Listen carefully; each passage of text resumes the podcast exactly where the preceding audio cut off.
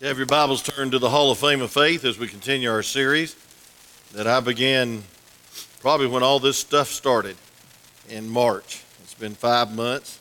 So good to see Brother Bobby Jackson. Hadn't seen him in five months. Back with us this morning.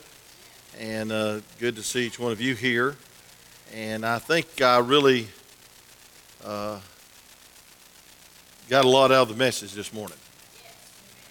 And I wanted to finish it uh, so I could have Brother Ross preach for us tonight, but I didn't finish half of the chapter, so I'm going to finish the rest of Judges chapter 11 tonight.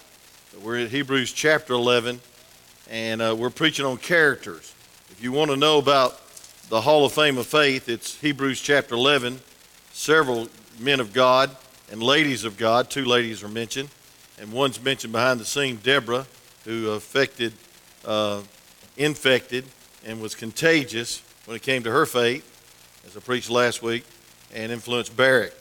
But let's stand in all the Word of God. One verse again, verse 32. I said that this morning, read three.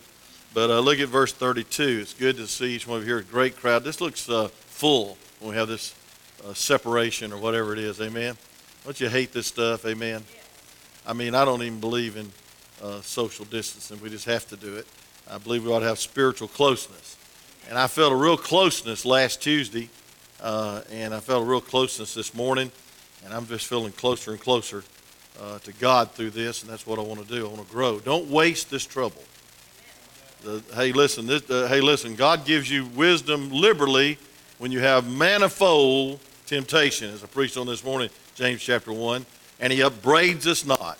Aren't you glad He don't fuss at us when we ask for wisdom? And I believe the greatest prayer we ought to have is, Lord, give me wisdom not to waste this junk. Amen. This problem, this pandemic, and it's real. If you don't believe it's real, I can give you a long list of people that are very sick that are very close to me, and um, we need to pray for them. We really need to pray for them. Uh, the great songwriter Stacy Percy's got got it, and uh, he's a blessing to the camp, and a blessing to the Morrisons, and uh, and they're asking prayer. Good friend of mine, Chad Gordon's uh, senior director, has got it, Brother Rester, and uh, they're really pleading for prayer. And my good friend Ray Turner used to be down in South Georgia with me. He's now with uh, People's Baptist Church. He's in the hospital with it and uh, needs your prayers. He's a great song leader, great song leader. He's he's older than me, uh, and so he's he's in uh, he's in trouble.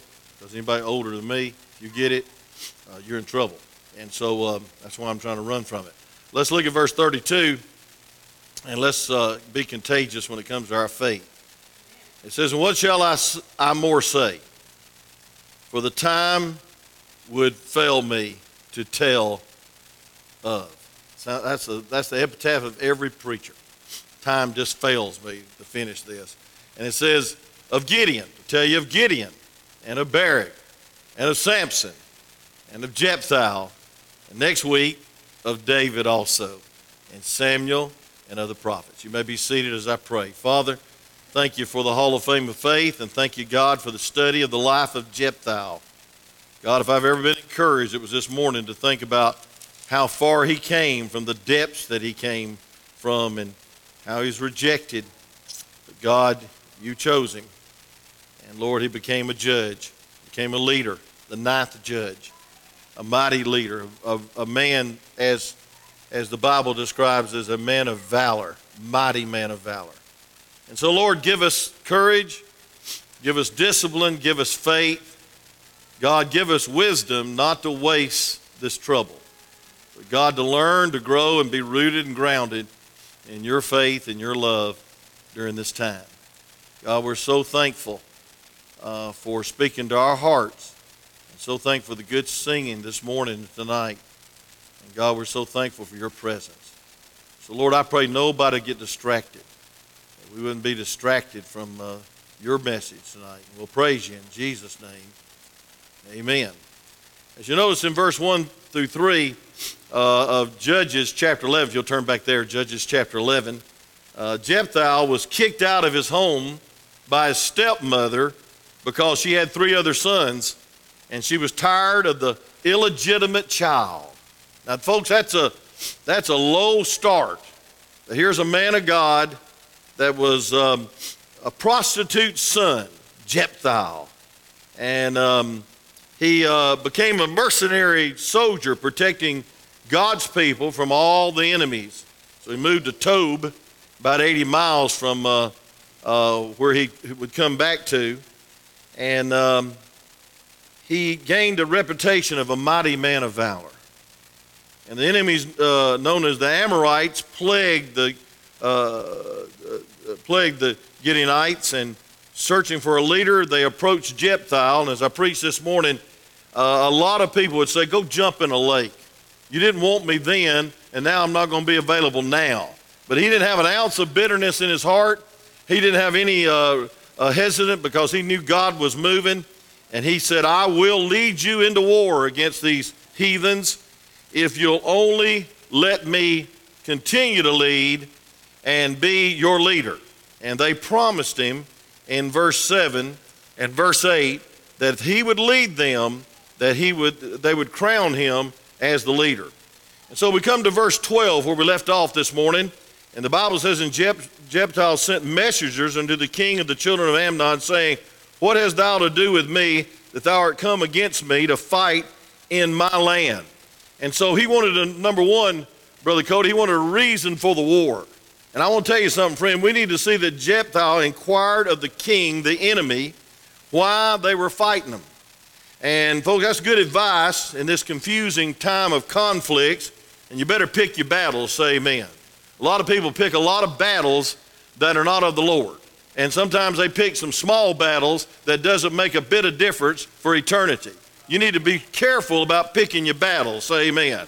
And folks, here he is. He's saying, uh, uh, why, you, why do you want war against us? Verse 13, and the king of the children of Ammon answered and said, messenger of Jephthah, because Israel took away my land. When they came out of Egypt from Arnon even to Jabbok and to, unto Jordan, and therefore restore those lands again peacefully. And Jephthah sent messengers again to the king of the children of Ammon. He said to them, Thus saith Jephthah Israel took not away the land of Moab, nor the land of the children of Ammon. And when Israel came up from Egypt and walked through the wilderness into the Red Sea and came to Kadesh, then Israel sent messengers unto the king of Edom, saying, Let me, I pray thee, pass through thy land. But look at verse 17. We're in Judges 11. But the king of Edom would not hearken there, thereto. And in like manner they sent to the king of the Moab, but he would not consent, and Israel abode in Kadesh. Verse 18, and they went along through the wilderness and uh, encompassed the land of Edom and the land of Moab, and came by the east side of the land of Moab and pitched on the other side of Arnon, but came not with the borders of Moab, and Arnon uh, uh, was the border of Moab. And Israel sent messengers into Sihon, king of the Amorites, the king of Heshbon, and Israel said unto them, Let us pass, we pray thee, through the land into my place. But Sihon trusted not Israel to pass through the coast, Sihon gathered all his people together and pitched in Jahaz and fought against Israel. And the Lord God of Israel delivered Sihon and all his people into the hand of Israel, and they smote them. So Israel possessed all the land of the Amorites and the inhabitants of that country. They possessed all the coasts of the Amorites, from Arnon even to Jabbok, and from the wilderness even to Jordan. So now the Lord God of Israel has dispossessed the Amorites from before the people of Israel, and shouldest thou possess it?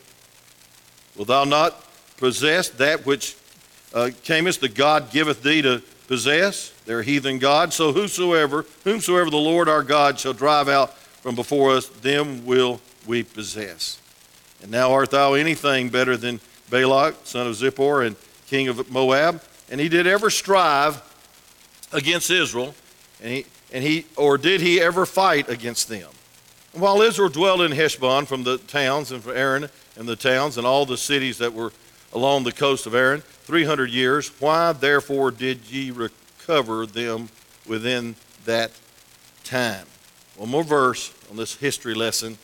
And there, wherefore I have not sinned against thee, but thou do, dost me wrong to war against me. The Lord, the judge, be judged this day between the children of Israel and the children of Ammon. I'll tell you what made Jephthah a great warrior. He had biblical grounds to stand on. And I want to tell you something, friend. It's good advice. When you go into war, you better have this sword of the Spirit as grounds for your warfare. Say amen. And folks, it's good advice in all these conflicts and choosing all these battles and all this uh, diversion and, and disappointments and depression that we've, we've picked the right battle.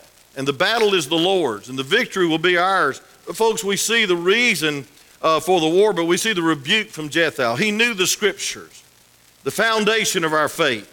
It's the bedrock of our belief. It's the principle for our purpose. It's a place for our uh, position and our persuasion.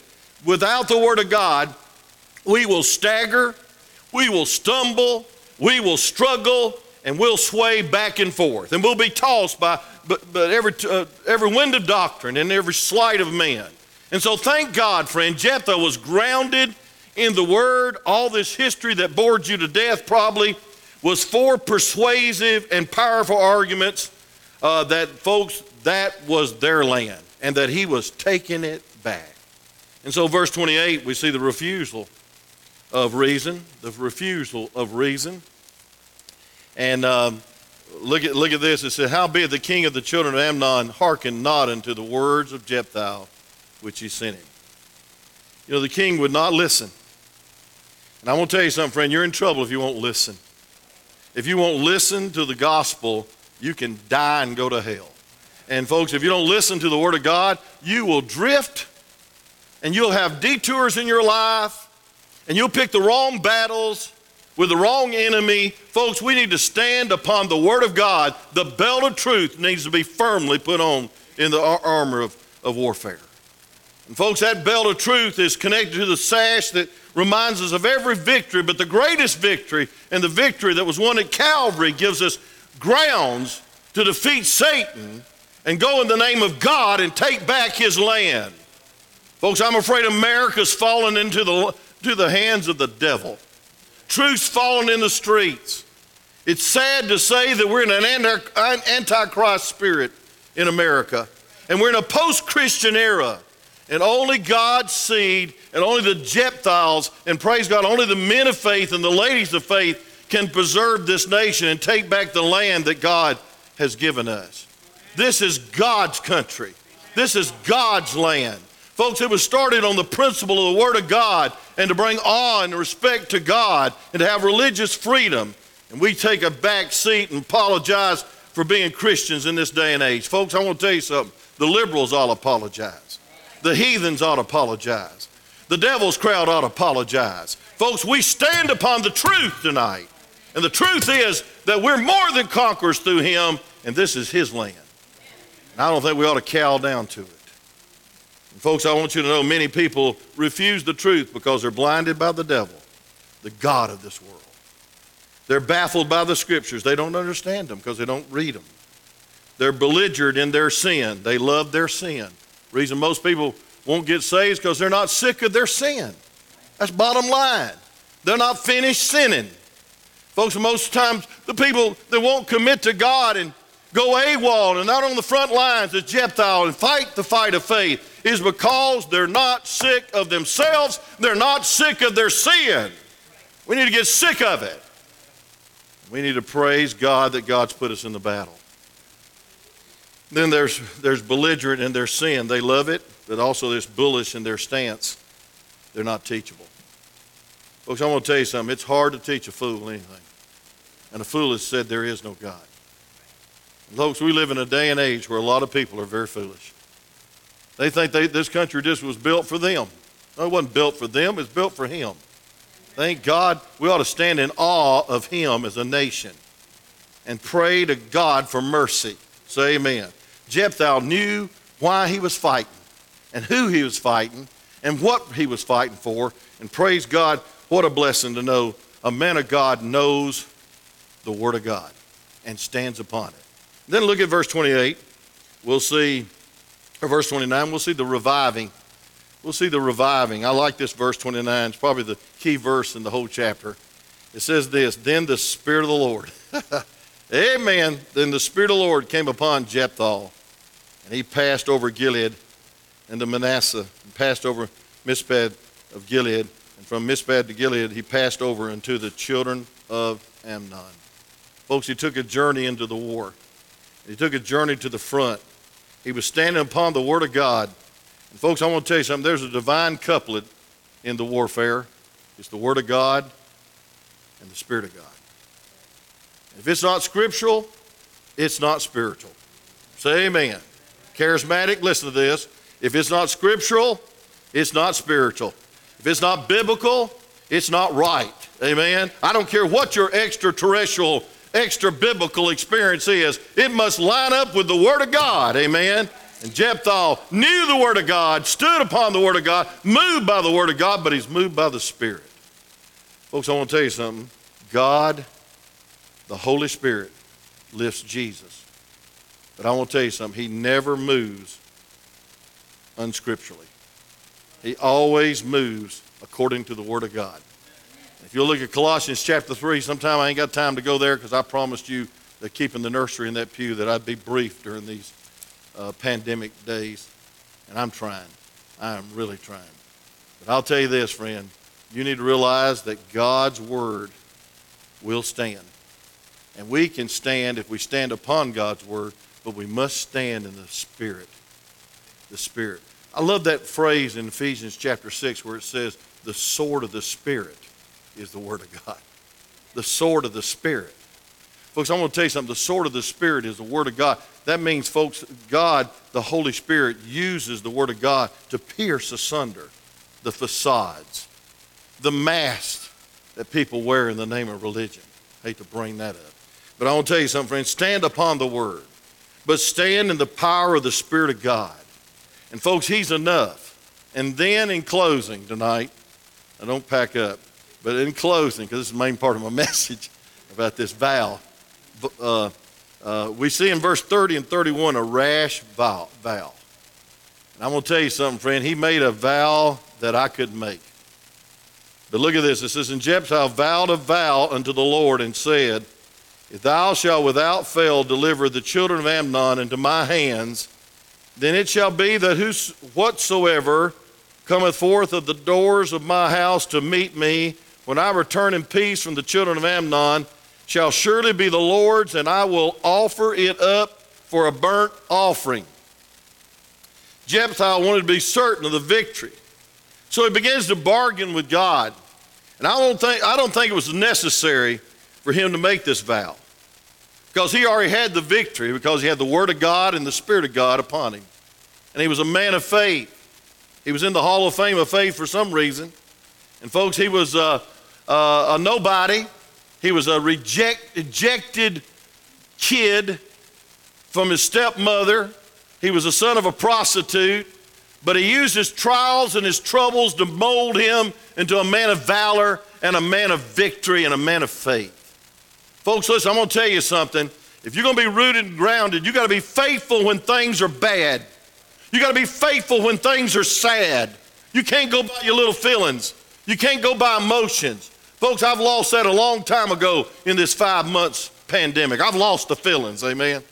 I'm just going by faith. And then God gives me some more feelings. But I don't base it on feelings. I base it on faith, amen. God's called me. I'm going to preach till He tells me not to. And I'm going to preach the truth. And I'm going to try to lead this church as a shepherd. Uh, and I hope everybody likes it, but I'm sure they're not. But I want to tell you something, friend. The battle's not with each other. And the battle's not with the government. And the battle's not Democratic, Republican. The battle is against Satan. And he's doing a pretty good job of dividing churches. He's doing a pretty good job of defeating pastors. I know a lot of them that said, as soon as this is over, I'm resigning my church. He's doing a, he's doing a whole lot of, of uh, sifting the saints and he's, and he's devouring their faith. And folks, I'll tell you what, church is available, and a lot of people are not coming back, and a lot of people won't come back. I was viewing some church services today, and I was shocked at the deadness. And I'm not being critical, but I'm, I'm friend Ichabod's departed from University Baptist Church down in Atlanta. And they had a great man of God. And I'll say it publicly. You need to stand on the Word of God and you need to go soul winning and you need to keep moving towards God and not give up the ship and give up your heritage and give up your legacy because you want uh, somebody else to be in charge. and the church is dying. There's other churches in the neighborhood I tuned in on to, and pastors are the same pastor called me two or three times already and says, I just don't know if I'm gonna have a church left. I don't think I don't think there's gonna be anything left. He says, I just don't think I don't think there's gonna be anything to come, to come out of because our church is divided and our church is dying. And you could tell with a broken heart, this pastor has been there 17 and a half years, poured his heart into it, fought the devil with his attack on his own family, his own daughters in jail for 25 years. And he said, Man, I just don't know if there'll be anything left. Pray for us. Folks, the battle, the battle. Folks, we're the only army that shoots the wounded. We're the only army that shoots each other. Folks, if there's ever a time that we need to unite, there's ever a time we need to exhort one another, there's there any, ever a time that we need to encourage one another, it's today because the battle is raging and the battle is for uh, the glory of God and for souls to be saved and for the furtherance of the gospel and for missionaries to be sent. Folks, we cannot lose the mission of it all. The call of this church is to win souls and support more missionaries. And it seems like the church, Brother Kevin's in a survival mode. God never called us to be in a survival mode. God told, called us to take new ground and fight the battle and go forth in the power of the Spirit. Folks, there's ever a time that we need to long for the power of God upon our lives. And there's ever a time that you need to pray for the, for the devil to, uh, to beat the devil off your pastor's back. It is now. Don't take sides over mass. Don't take sides over politics. Don't take sides over what you personally prefer. Take God's side and pray for one another. Exhort one another. I thought I'd cover this this morning, but I must have, the Holy Spirit wanted me to review just a little. Folks, we don't need rash vows. What we need is faithfulness. But let me just say this. You made one of the greatest vows you ever made in your life when you gave your life to the Lord Jesus Christ. Some people think it's a flippant little prayer to get your escalator to heaven in gear. But, folks, it's not. It's committing your life to Christ. And, folks, sanctification ought to be a natural flow from salvation. Amen? I mean, there ought to be a. there ought to be a desire in your heart for the house of God, for souls to be saved. And if there's not, you need to check and see if you're saved. Some people have no desire except for their own desire. God help us. That's a great vow that we made. Lord, I give you my life. I trust you with my life. I place my life in your hands. You can save me by your grace, but you can sustain me and you can sanctify me also by your grace. And it's a commitment to get in the Word. Amen. It's a commitment to get in the prayer closet. You know, there's one thing that I want to open up quick. And I don't know how, but I'm going to work at it in the next few weeks. And that's the prayer room. It's more important than the nursery. Some of you ladies, don't look at me cross eyed trying to run down your little kid. It's more important than the nursery. It's more important than Sunday school. Folks, if we don't pray together, we're going to fall apart. We need to pray for power. We need to pray for unity. We need to pray for the backslidden. And I'm not saying everybody that's home's backslidden either. We need to pray that the media ministry will keep putting it out. Thank God for you. I was thinking about that. We're trying to get uh, a plaque erected up there with Brother uh, Larry's memory and give a Bible out. I got it right down here. If I can ever get the family to come and visit with us, we're going to present that Bible maybe Tuesday in, uh, in honor of our dear Brother Larry. Amen. And Brother Cody put up a plaque with his picture right behind him, and I said, Take it down. He thought I was mad at him. I said, no, we want to present that officially. He's been waiting patiently. Brother, Brother Cody's a very impatient person. But anyway, we've been, we've been, we've been, we've been, we've been waiting patiently, haven't we, Brother Cody, for that family to come here, and we're going to put that up. And that was a great, great remembrance. They respected the elder back there in the sound room. And so we're in a battle, not against each other, but against God. a God of this world, the devil. And vows were completely voluntary, but when they were made, they were expected to be carried out. Turn to Ecclesiastes chapter 5. We could go to Deuteronomy 23.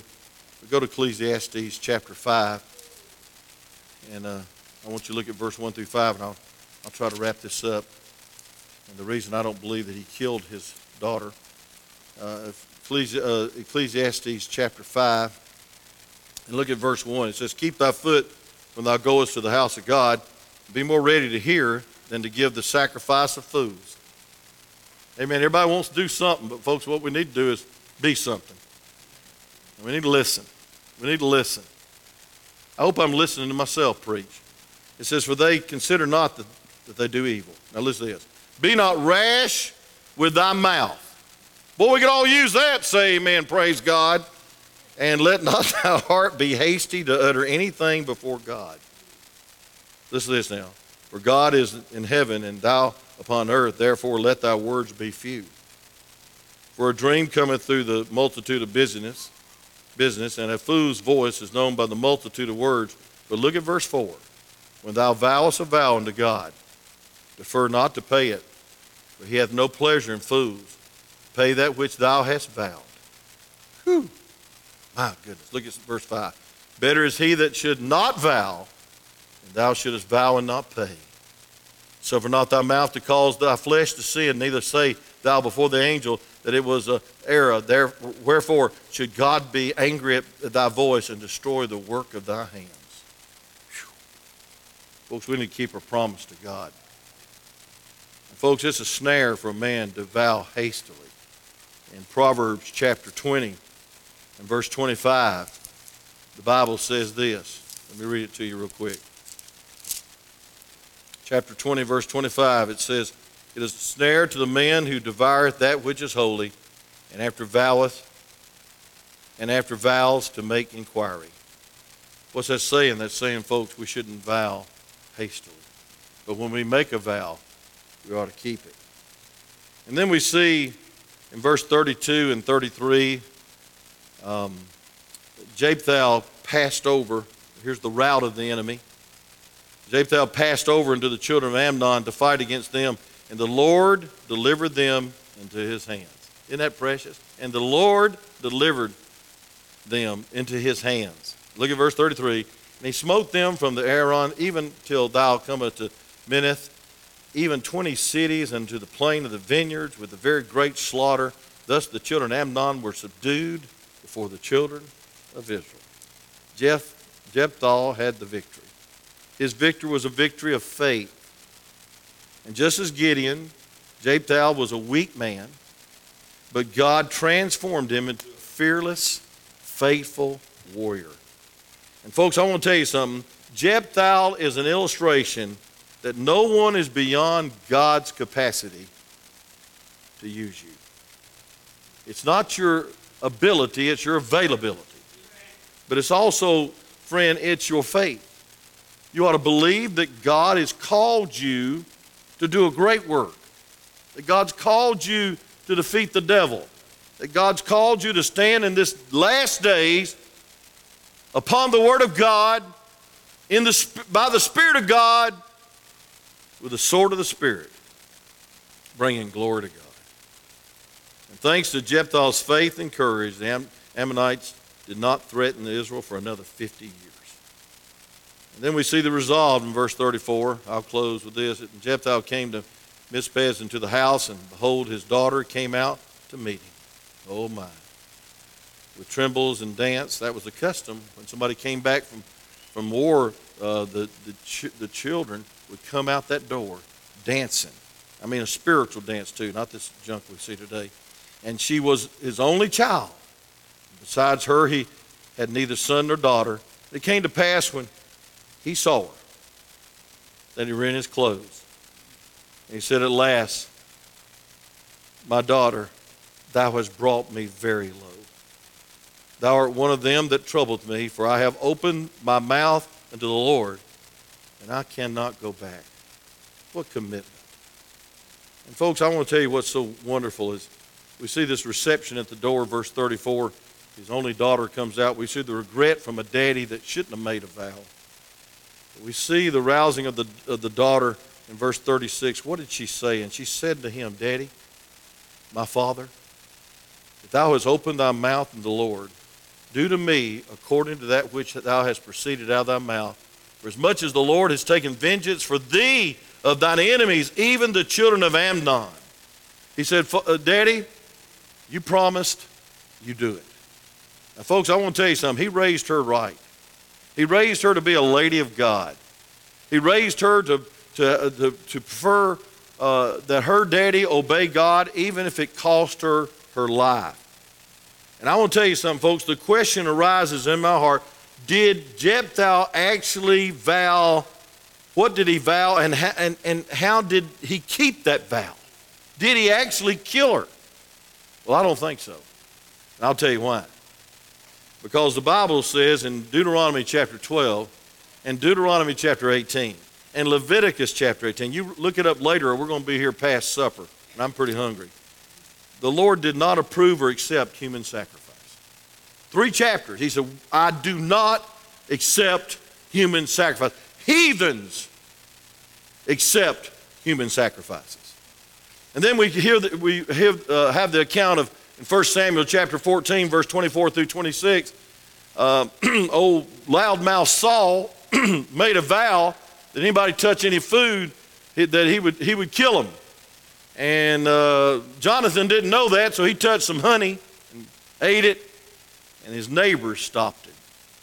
And good neighbors would not permit, permitted Jephthah to kill his own daughter, as they did not allow Saul to kill his own daughter. And where Jephthah offered, if Jephthah would have offered his daughter sacrifice, let me ask you a question. Where would he make that sacrifice? I'll tell you where he made that sacrifice. He'd made it at the altar at the tabernacle, the only place proper to sacrifice. And it would be done by a Levite priest. And no priest would sacrifice Jephthah's daughter. As a matter of fact, the priest would inform Jephthah of the redemption price. That's found in Leviticus chapter 27, verse 1 through 8. That means you, for a price, could, you could uh, redeem the sacrifice. In other words, you could buy it out. There's a buyout price. And so the remorse of the daughter, and I'll go on and show you verse by verse why I believe that the that uh, Jephthah did not kill her, but committed her to full time service in the tabernacle. And he said unto her father, Let this thing be done for me. Let me alone for two months, that I may go up and down to the mountains and bewail my virginity. Here's the key virginity, I and my fellows. Now, folks, I want to say this. If he was going to sacrifice his daughter, don't you think his daughter would want to stay home for those next two months? instead of wander around in the woods. I think it'd have been cruel to say, hey, listen, I'm going to kill you, but it's going to be two months. That'd be cruel. If I was going to kill my daughter, I'd just go ahead and do it. I wouldn't do it. Don't get me wrong. And don't take that out of context and praise God. We don't want no power failure right after that statement. But I want to say this, friend. Uh, he'd have to do it quick if he's going to do it. But he said, two months, go ahead and bewail your virginity. And so we find out in verse 38 and he said, Go. And he sent her away for two months, and she went her companions and bewailed her virginity upon the mountains. It came to pass at the end of the two months that she returned to her father, who did with according to his vow which he had vowed. And she knew no man, and it was a custom of Israel that the daughters of Israel went yearly to lament the daughters of Jephthah the Gileadite four days in a year. And so, folks, listen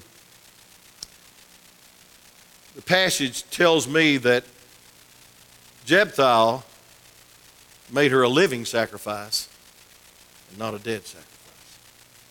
Now, I know that theologians have disagreed with this, and if you disagree with this, you have a right to be wrong. But I want to say this I believe this on my heart. I, this troubled me many, many years that, you know, he would kill his daughter as a sacrifice because he made a vow. And, folks, I believe with all my heart her dedication was celebrated each year, not her death. And God requires not a dead body from us, He, he requires a living sacrifice. And folks, you all know it and you know it well. God wants us to be living dead things. Put that verse up, Brother Cody. Romans 12, 1 and 2 says, Be not conformed to this world, be ye transformed. But it goes on to say, I beseech. I noticed in my King James Bible, I don't think it's an accident, Brother uh, Jeremy, you straighten me out after the service if it's just a typographical error. Beseech is all caps. That must mean emphasis. God pleads with you, God exhorts you, God commands you once you get saved to make this vow I'm not my own.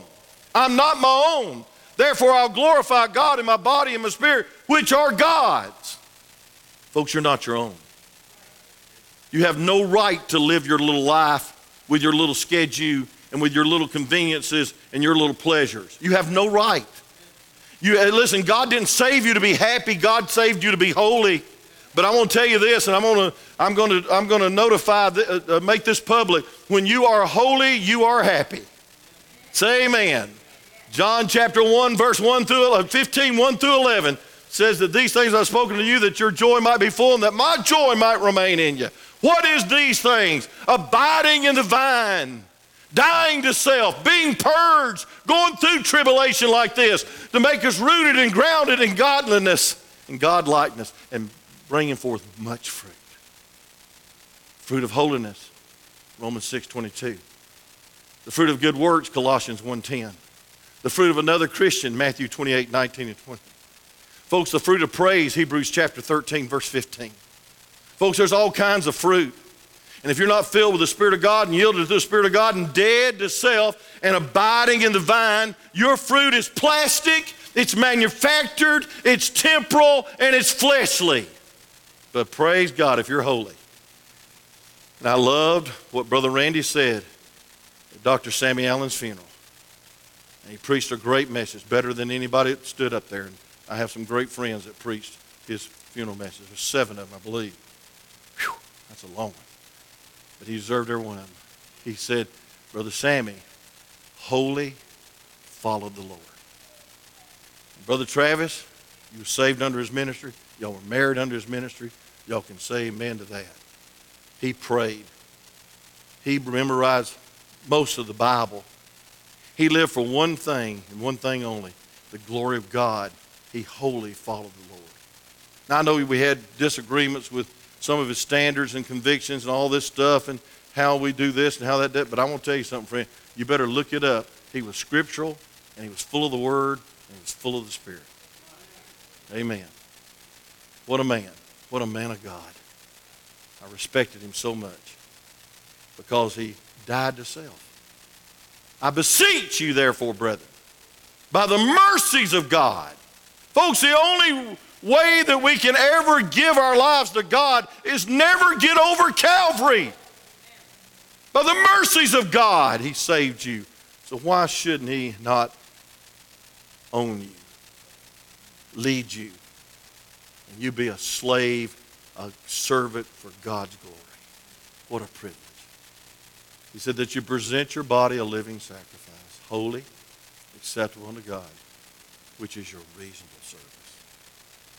Folks, you're not giving, you're not doing God a favor by serving Him. He's doing you a favor by letting you serve Him. And it said this, and be not conformed to this world. Isn't that a, isn't that a temptation? Everybody wants to be cool. Y'all got a lot of cool dudes out there in California, I'm sure, brother. Praise God. You got a lot of nuts and raisins.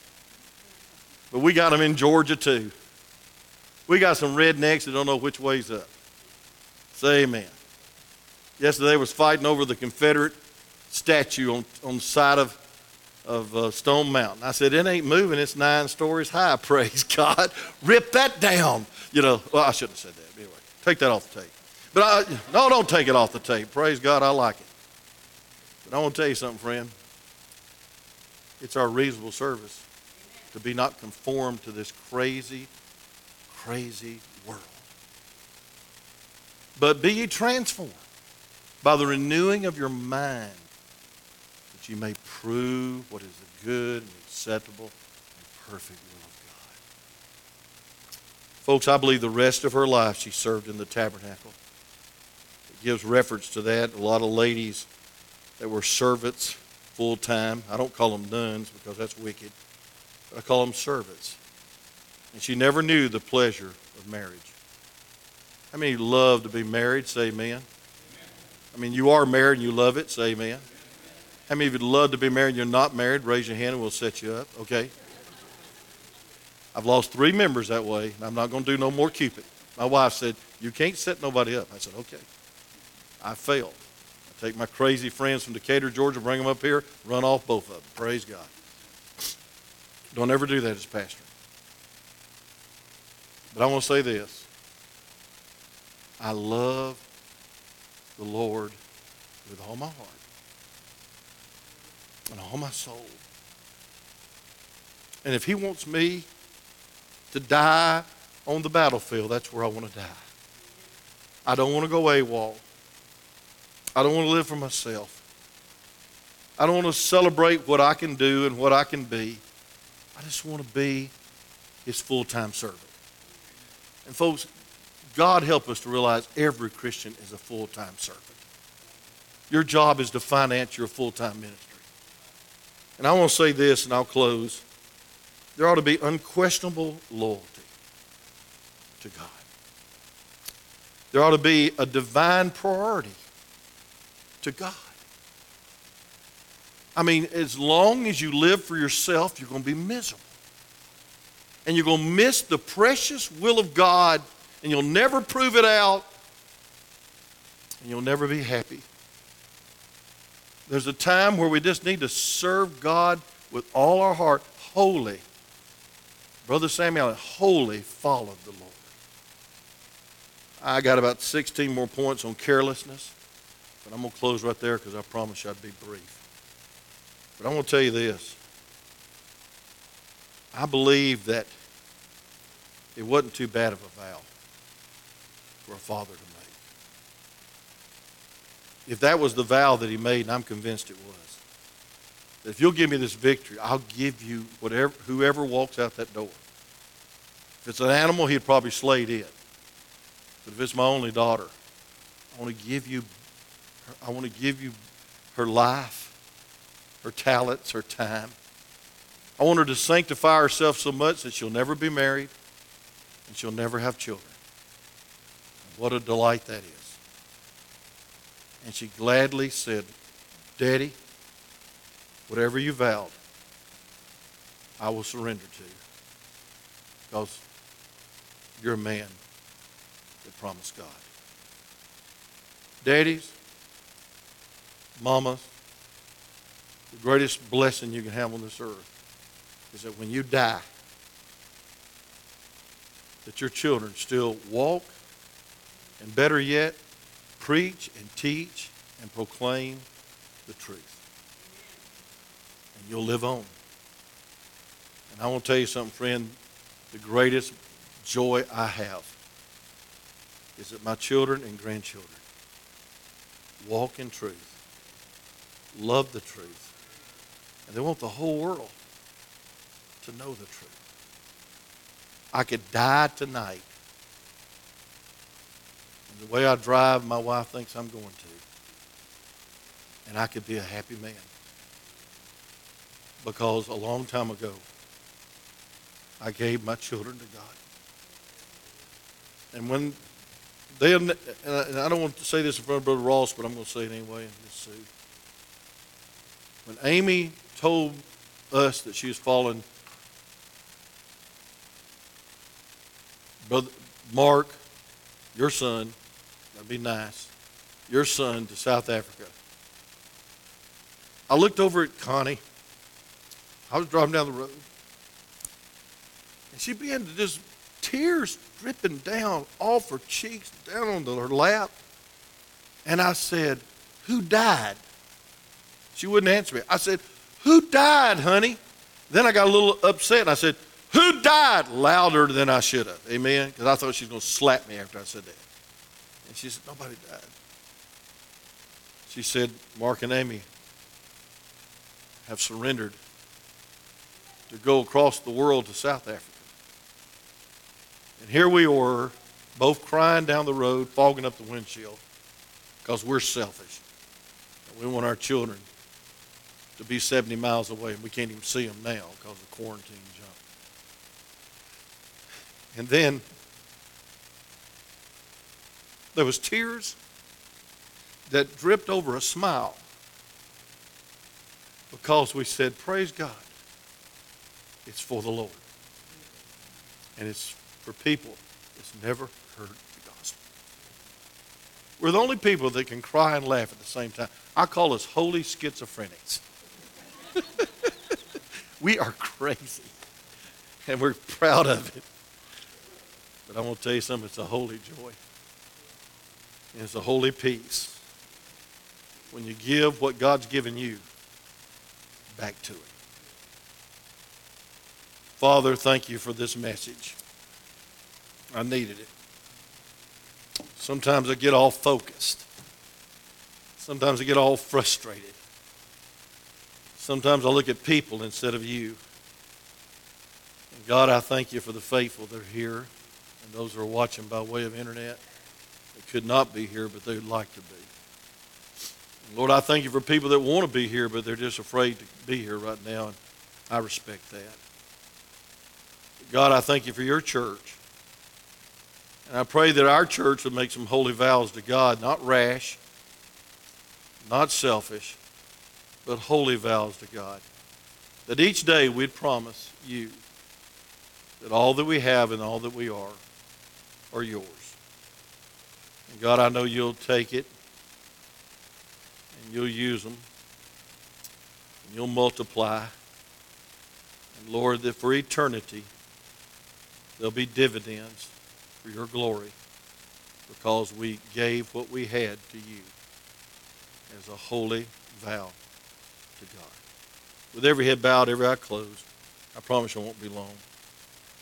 But I believe God spoke to my heart. And I appreciate that. I appreciate when God speaks to my heart. I feel His presence here. And I'm so thankful that I go some dead religion tonight, but we can have a living relationship with a living God. But how many say, Preacher, tonight, I know God saved me by His grace, and I'm so thankful. Would you raise your hand as a happy testimony of that? Is there anyone in here that uh, could say, I'm not sure, but I sure would like to be sure? We'll pray for you. Would you slip your hand up and say, Preacher, I'm not sure I'm saved, but I sure would like to be saved? Anyone? How many say, Preacher, I'm saved, but I just want to be more available? I want to put my life on the altar. I'll never forget the night that I laid my life down on the altar after a preacher preached on Romans 12, 1 and 2 that was dying of cancer. He was so pale he couldn't even, there's no blood in him, and he was so weak he held onto the platform, but he preached in the power and demonstration of the Holy Spirit. I got off the back row and I laid down on the altar. And I said, Oh God, I ain't much. And I got my business plans and I got my degrees and I got my, I got my uh, ambitions and plans and I just gave it all to God. And then God started opening doors in Claxton and then here. And what a blessing that night when I presented my body a living sacrifice. Maybe some of you need to do that and you'd say, Preacher, I do. I just need to surrender all that I have and all that I am to God and His glory because He's done so much for me. By the mercies of God, I want to present my body a living sacrifice. Would you slip your hand up real high for a commitment of prayer? God bless you all over this place all over this place. That's wonderful. Praise the Lord. Yes, yes. Thank God for you. Now don't make this vow and don't respond just flippantly, but from your heart you want you you desire to do more for God's glory than ever before, and that you know you got to do it by faith and by the Spirit and by the Word, or you've had it. Well, Stephen, don't go to Argentina by yourself. You'll not make it, brother. You got to go in the Spirit. Anybody else? Yes, I see that hand. Little ones raise their hand. The oldest member raise their hand, and the youngest member raise their hand. Isn't that precious? Father, in Jesus' name, thank you for speaking to our hearts. God, give us more faith. God, help us not to use the past as an excuse. God, help us, Lord, to yield whatever we have, whatever we are, and whatever you blessed us with. May we give it back to you that you might touch and multiply for your redounding glory. We'll thank you. for Every hand that was raised that represented every heart here, God, that we would use us this week as a testimony, as a vessel as a mouthpiece, as a hand that hands out a tract, the Word of God. And Lord, we're going to praise you and thank you for a good week of yielding to Thee. In Jesus' name, amen.